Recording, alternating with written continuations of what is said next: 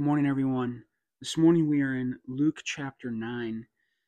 What we see here is that the disciples have now entered another stage of their ministry with Jesus, whereas so far they've been largely following Jesus and watching him perform ministry. Now he's going to ask them to go out two by two and do ministry. And, you know, Jesus's ministry training program was, you know, quite intense. I mean, the things that that they did in following Jesus for, you know, 3 years, obviously they're not 3 years into it now, but basically living with him, traveling the country with him, seeing everything he did and how he interacted with people. And now they're taking his lessons and they're going to do it themselves and come back and report to Jesus all that they've done. Uh, it, it, it it worked. I mean, the disciples ended up, you know, living for Jesus all the way to their death, which is quite an amazing thing. I've studied discipleship from Jesus's perspective um, for a good portion of my life. He followed a first century rabbinic model of discipleship. You might recall that John the Baptist had disciples, and then John the Baptist pointed uh, them to follow Jesus. You know, so it was not that what Jesus did was entirely new, because that's what rabbis did in his era. Um, but nonetheless, it was an intense approach. Now, today we don't see discipleship done very often like that, and I would say that there are lessons from Jesus that we really need to take. I also, though, in reflecting now, many years later after studying this, years ago is that I think things are definitely different. Um, meaning this Jesus is not walking the earth physically today. So we can't follow him the way that they followed him. And if he was here, it, it probably would require that we, if we wanted to be his apostles, that we would follow him in that way because he was physically here. But there was Jesus said that it would be good that he would go away. And one of the good things about him going away is that he said then he'd send his Holy Spirit to be in all of us. So instead of us physically following Jesus for a very short term, I mean, intensive three years, but still in the lifespan of, you know, us, if we live a normal life, three years is not a ton of time. And, you know, they had to follow him strictly and physically in those three years. Well, now he's in us through spirit, those who believe in him. And also, we have the Word of God that they didn't have, and we also have the church.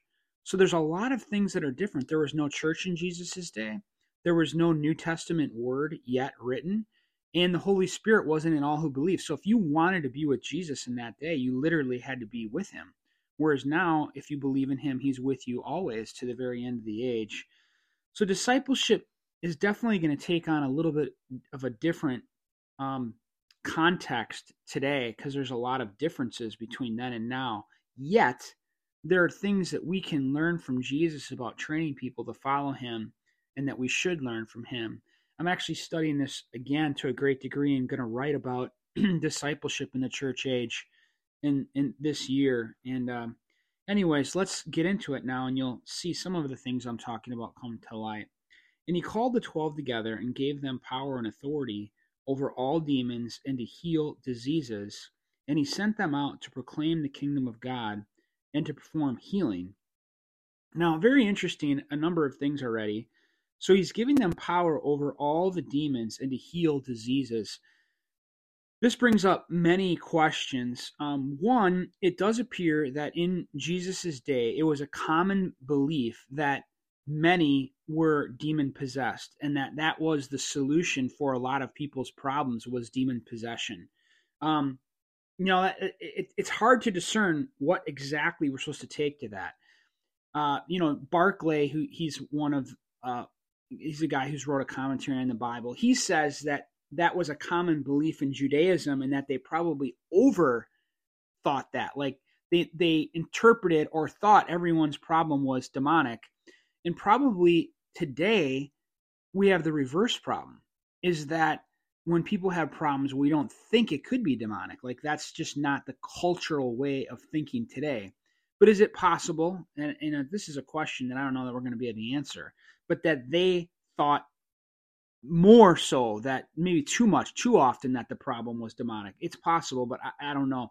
And then their thing they say is uh, to heal diseases. And now, you know, at our church, uh, I call myself a, a cautious continuationist, meaning that I believe God can still do today anything that He did in the past. And uh, but I'm cautious about it, meaning I'm not trying to, at every whim, just try to proclaim some Holy Spirit gift or prophetic word or healing or, you know, demonic release as though it's happening every minute all the time. I think we can definitely overplay our hand. And it says in the Bible that we're supposed to test the prophets and test prophecies. And and sometimes, many times, in fact, you're going to find them to be false. So we have to be very cautious when we're dealing with the area of spiritual gifts. But the Bible also says that you're supposed to eagerly desire them. So I think it's wrong to say God can't move in ways that he moved in the New Testament here, that he can't move today, because who are we to say what God can and can't do?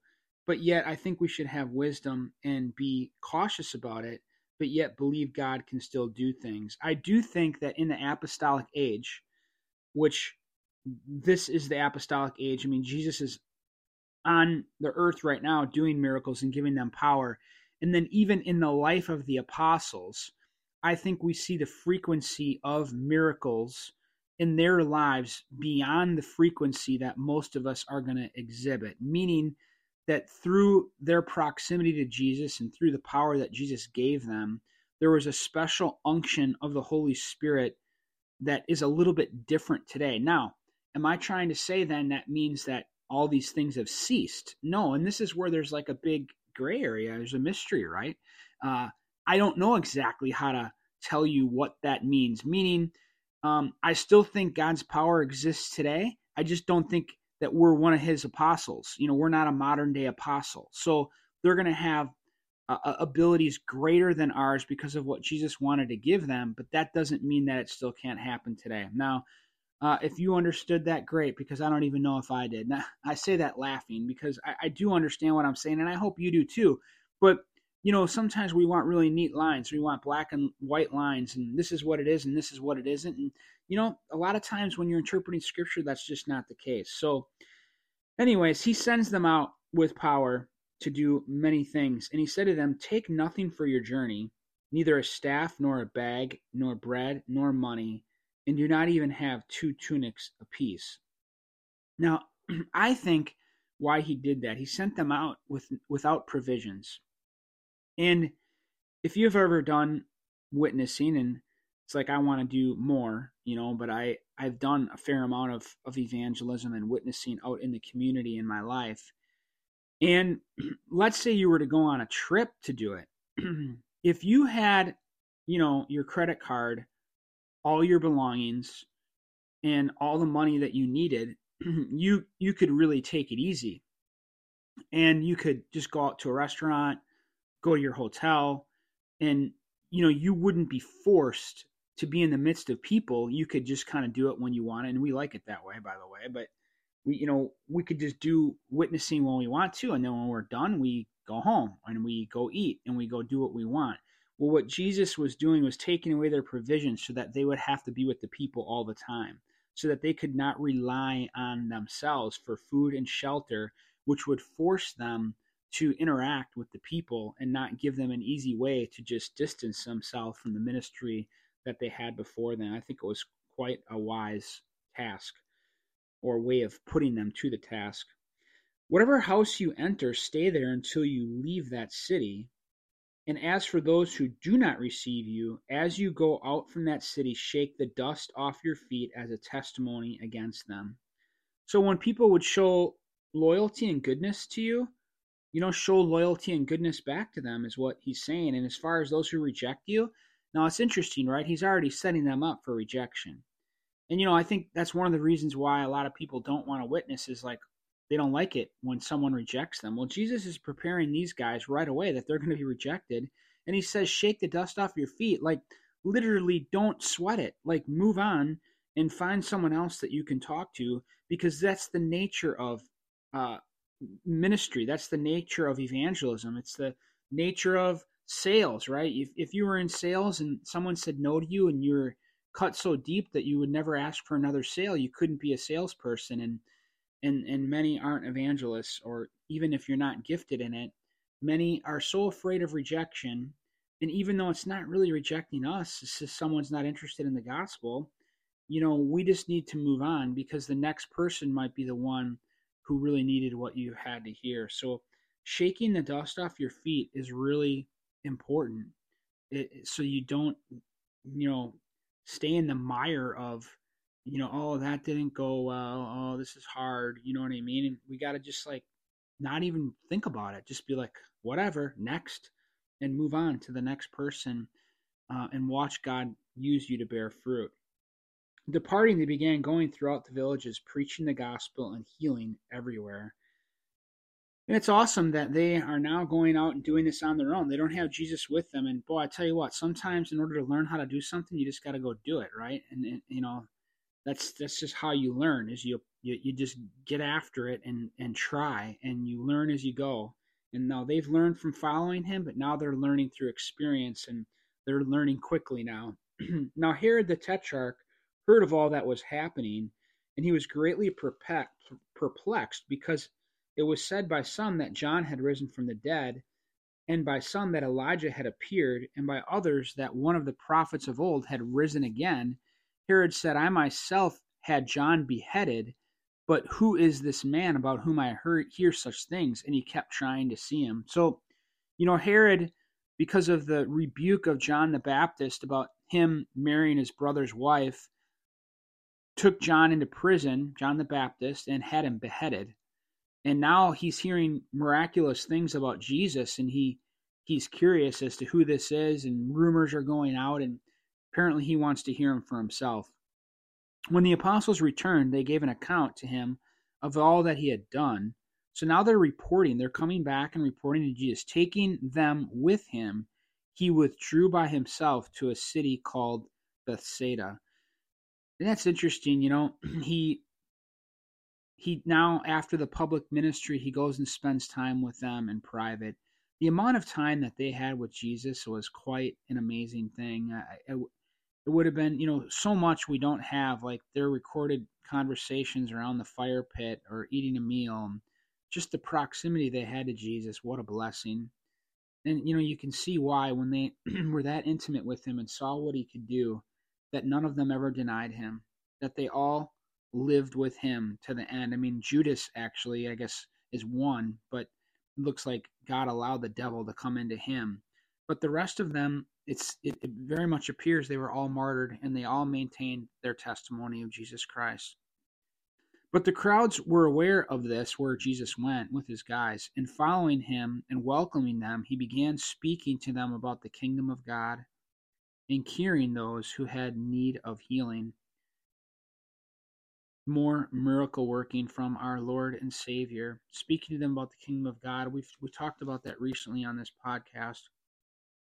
Now the day was ending, and the twelve came and said to him, Send the crowd away that they may go into the surrounding villages and countryside and find lodging and get something to eat, for here we are in a desolate place. So they're out you know, out in the fields, out on the hills somewhere, and there's nothing nearby to eat, and all these people are thronging around Jesus, and the disciples are like, "Hey, this is a problem. I mean, they can't just stay out here because how are they going to eat and drink?"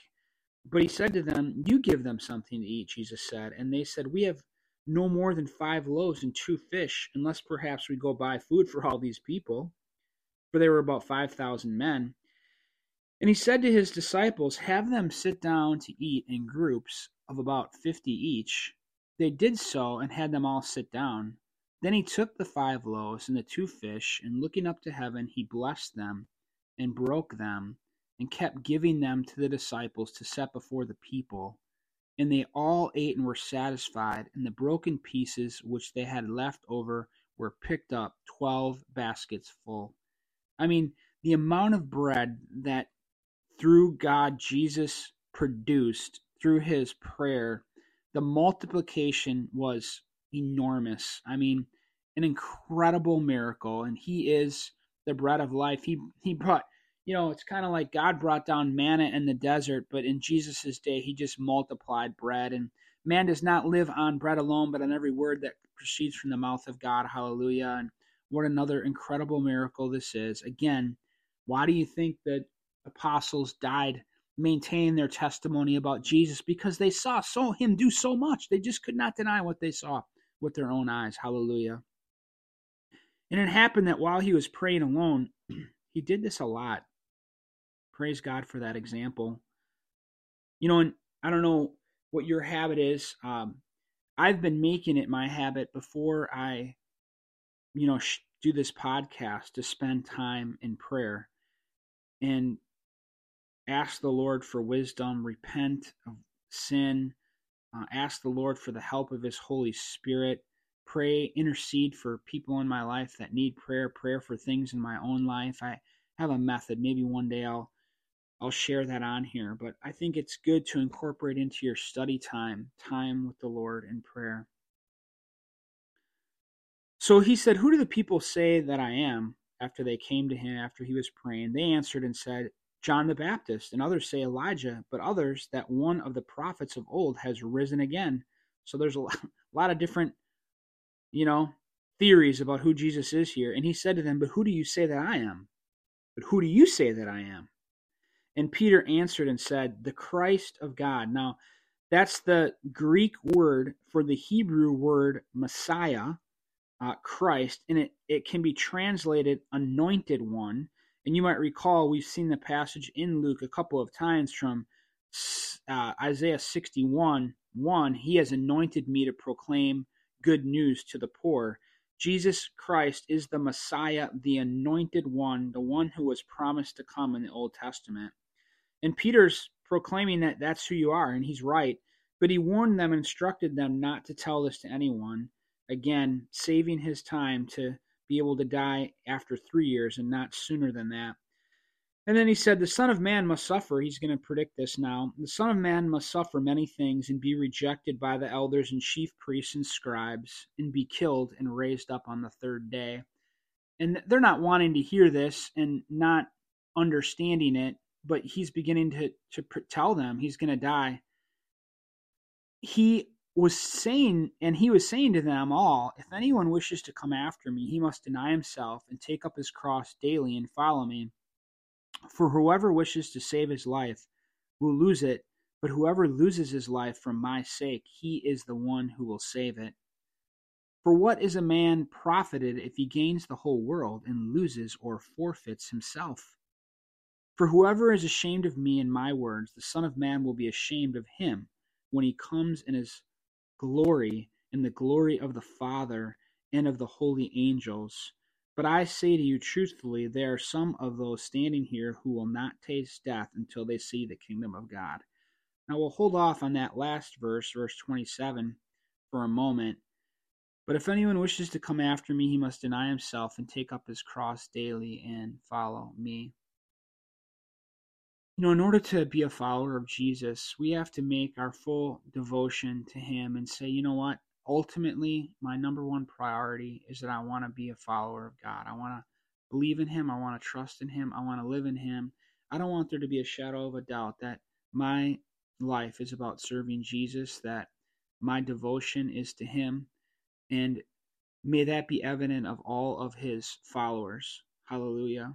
Um, and you know there's things that we change. I mean sometimes friends will change uh, past sins that we partook in we need to change. Our old life won't be the same anymore. Our, our lives will look different. Um, we'll, we begin to live for treasures in heaven which are people believing in jesus instead of treasures on earth. Um, I also think, and I don't think this passage demonstrates it as well, because I think that's for all of us.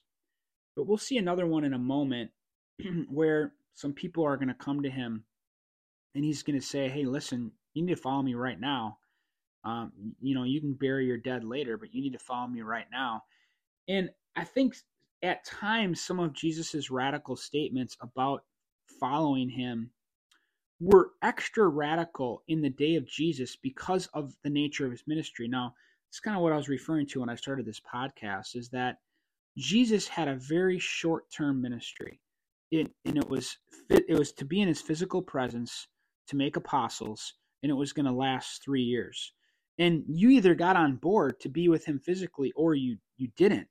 Uh, if you didn't, you couldn't be with him. It's not like you could go home and you would have the Holy Spirit presence of Jesus and the Word of God with you to become a mature disciple. So at that time in history, when Jesus was walking the earth, you either followed him as an apostle or you didn't. Now, he didn't even ask everyone to follow him. You might remember he chose 12 and designated them apostles from a larger group. So my point is, is sometimes we can look at those passages where Jesus asked for their radical following, like literally, you got to drop everything and follow me right now. The context is a little different. I'm not. I'm not trying to say that it's not radical to follow Jesus today. I'm just saying that he was there physically for a very short-term ministry, so they had to make a decision right then and there. Uh, and today, it's a little bit different. We don't follow Jesus physically we follow him through his spirit and through the word and most of us lord willing are going to have ministries that are much longer than just uh, you know three years with jesus. We, we we have the opportunity to have him with us for the for the rest of our lives. Uh, but if we would have approached jesus in that day and we wanted to be one of his followers he would say something radical to us. Okay well remember you know i don't have a place to lay my head so if you want to come follow me you know, come follow me, but that's the lot that you have. Uh, so it was a unique time. Now, on this last verse, verse 27 of not the last verse, but verse 27, he said, But I say to you truthfully, there are some of these standing here who will not taste death until they see the kingdom of God. Now, briefly, as we've talked about it recently, the kingdom of God is what fully going to come when Jesus comes back after the tribulation to set up his millennial reign. And then he is going to rule and reign as a king over the land. It's going to be a glorious time in history where Jesus is coming back to earth. That's the fullness of the kingdom of God. But the kingdom of God now is to live for Jesus spiritually now. And my kingdom come, my will be done on earth as it is in heaven. So we're supposed to try to bring kingdom living to earth now spiritually, although this won't be the fullness of the kingdom, it'll be a spiritual kingdom, but one day it's going to be a physical kingdom when he returns. So when he says that they will see the kingdom of God, it, it doesn't mean that they will see right now the physical kingdom of God.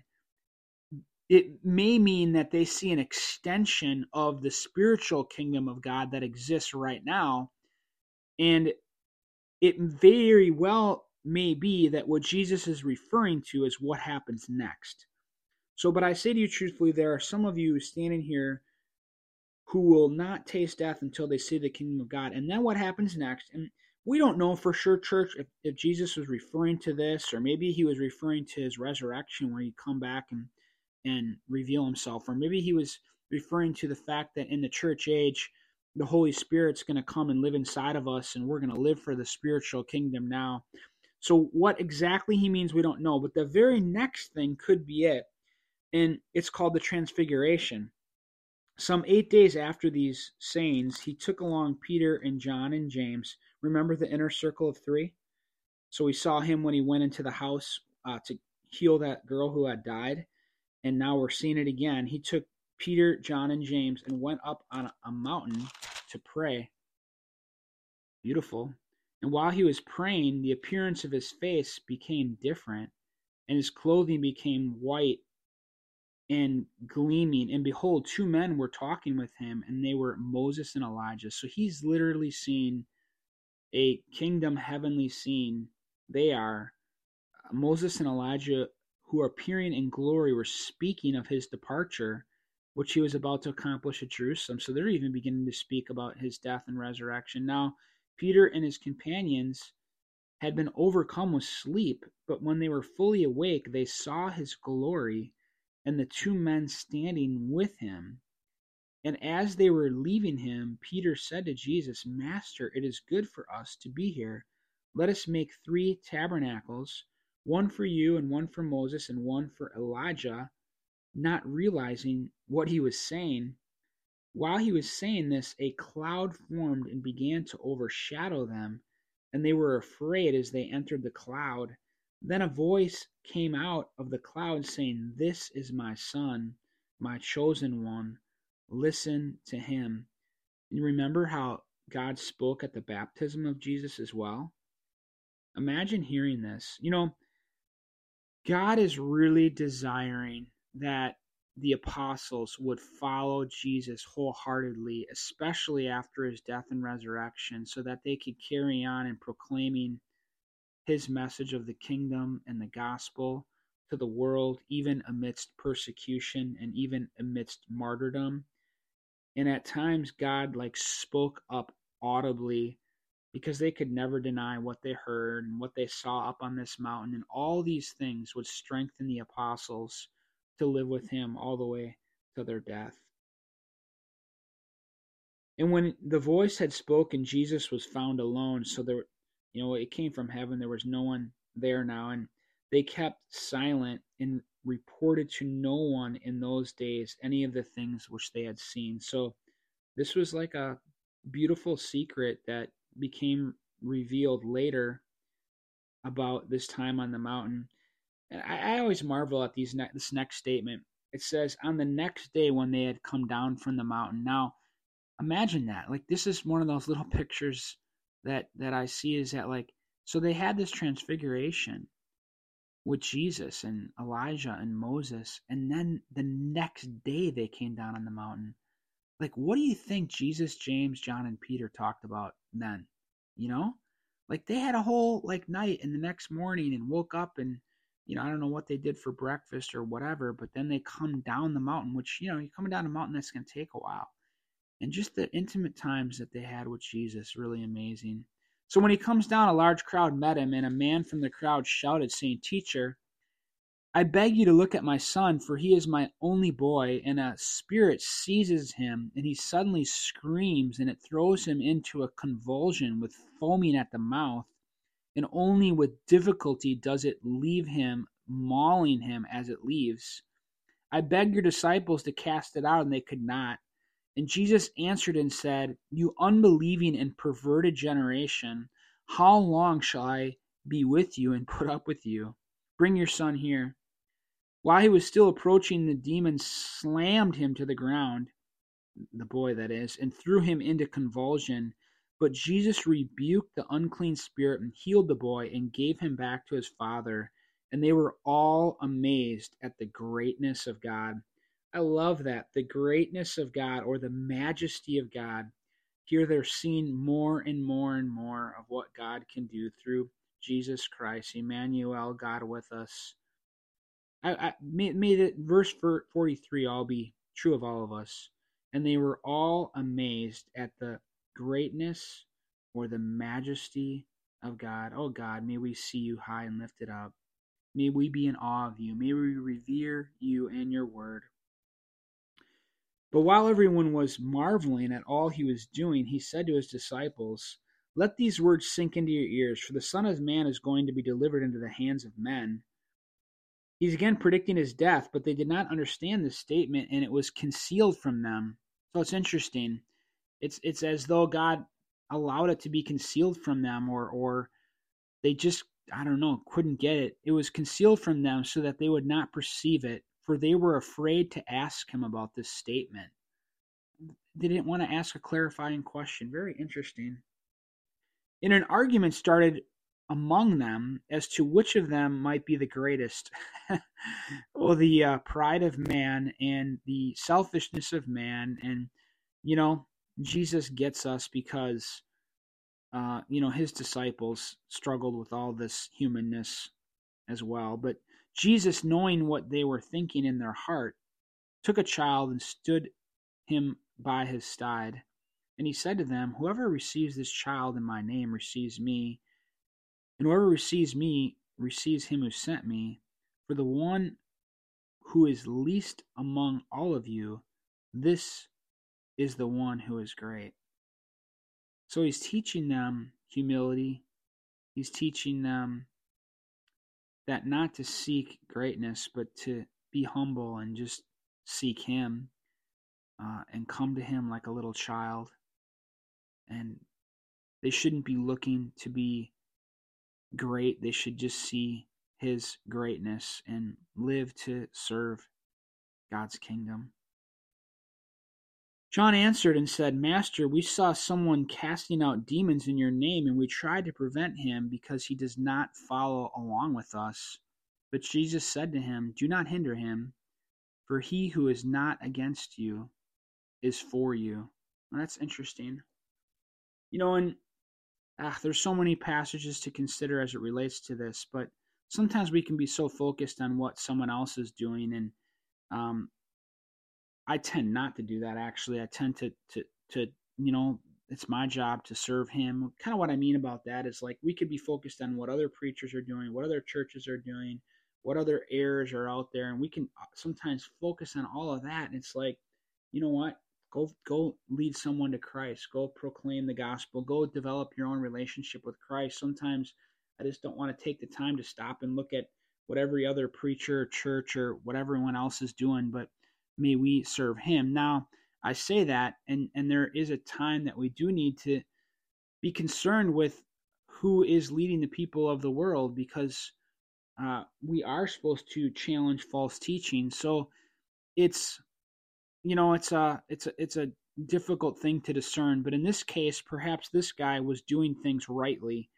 Uh, he was casting out demons, and perhaps you know Jesus knew that the guy was don't worry about it. He's not doing anything wrong. He's, you know, so listen, don't hinder him. He's not against you. He's not causing problems. Go do go do your thing. Now, if it was a false prophet, uh, if it was a, a false divination or something like that, Jesus may have responded differently to it. When the days were approaching of it for his ascension, he was determined to go to Jerusalem. Again, he's he's setting his sights for Jerusalem, and he knows he's going to be killed. And he sent messengers ahead of him, and he went and entered a village of the Samaritans to make arrangements for him. Now, the Samaritans were a different um, faith of the Jewish faith, and Jesus was not in agreement with them. They didn't believe in a resurrection. Uh, he was also not in agreement with the Pharisees, but he is in agreement with the Pharisees in regards to a resurrection. And the Pharisees looked really, really down on the Samaritans, and Jesus had more of a heart for for you know anyone who wanted to hear what he had to say. Uh, so he entered the village of Samaritans to make arrangements for him, but they did not receive him because he was traveling towards Jerusalem, and they had a different place of worship than the the Jews did that was, a, or excuse me, the Pharisees. So they had a difference about what was the primary place of worship. Uh, Pharisees uh, believed Jerusalem, the Samaritans, Mount Gerizim, I believe it was called. But he was traveling towards Jerusalem. When his disciples, James and John, saw this, saw that the Samaritans did not receive him well, they said, Lord, do you want us to command fire to come down from heaven and consume them? That you might have heard James and John. They're called the sons of thunder. Those were his. Those were uh, they're brothers of each other. James and John. They're known as the sons of thunder. You want us to call man fire to come down from heaven and consume them, and uh, yeah. So Jesus is like, but he turned and rebuked them. Now the next part of this verse is in parentheses and is not in some of the original manuscripts, but I'll read it. It says, But he turned and rebuked them. That's for sure. He rebuked them for what they said, and said, You do not know what kind of spirit you are of. For the Son of Man did not come to destroy men's lives, but to save them. So it's questionable as to whether those are really the authentic words of Jesus in that parenthesis, but he he did definitely rebuke them for saying that. And they went on to another village. As they were going along the road, someone said to him, I will follow you wherever you go. And this is what I was referring to yesterday. And Jesus said, the, or excuse me, earlier in this message, and Jesus said to him, The foxes have holes, and the birds of the air have nests, but the Son of Man has nowhere to lay his head. And he said to another, Follow me. But he said, Lord, the person did, permit me first to go and bury my father. But he said to him, Allow the dead to bury their own dead, but as for you, go and proclaim everywhere the kingdom of God. And another also said, I will follow you, Lord, but first permit me to say goodbye to those at my home. But Jesus said to him, No one after putting his hand to the plow and looking back is fit for the kingdom of God. So, those are some of the radical statements that I think have a little bit of a different context. Now, the ultimate thing is listen, if you commit to a life of Jesus, don't look back. You know, continue to follow him. Um, now, today though, like if your family died, uh, I think you know, hey, it's it's okay to bury your family and and take care of your your family. Uh, but in that day, listen, they may never find Jesus again. They may never be able to follow him. There was an urgency, a very short period of time, and in fact, he's already heading to Jerusalem. He's setting his sights, so we're we're getting near and near the time when Jesus is going to go to the cross. And you either had to follow him then or you wouldn't have an opportunity to. So some of those radical statements I think are because of the nature of the timing. And there was only one way to follow Jesus in that day, and that was to literally be in his midst. But it changed after the cross, as I mentioned. Yet the principles I think are still there to teach us that, listen, once we've said, I'm a follower of Jesus, may we never go back and may we follow him all the way to our dying day. Um, there is a cost of discipleship. It it is a it is a a commit. It takes a commitment, and once you make that commitment to follow Jesus, stick with him all the way to the end. Hallelujah. He is worthy. Have you ever seen anyone else do the miracles that we've seen even just in this one chapter? I haven't. He is worthy of our followership. And let's keep following him always. And I look forward to seeing you again when we get to Luke chapter 10. God bless you all.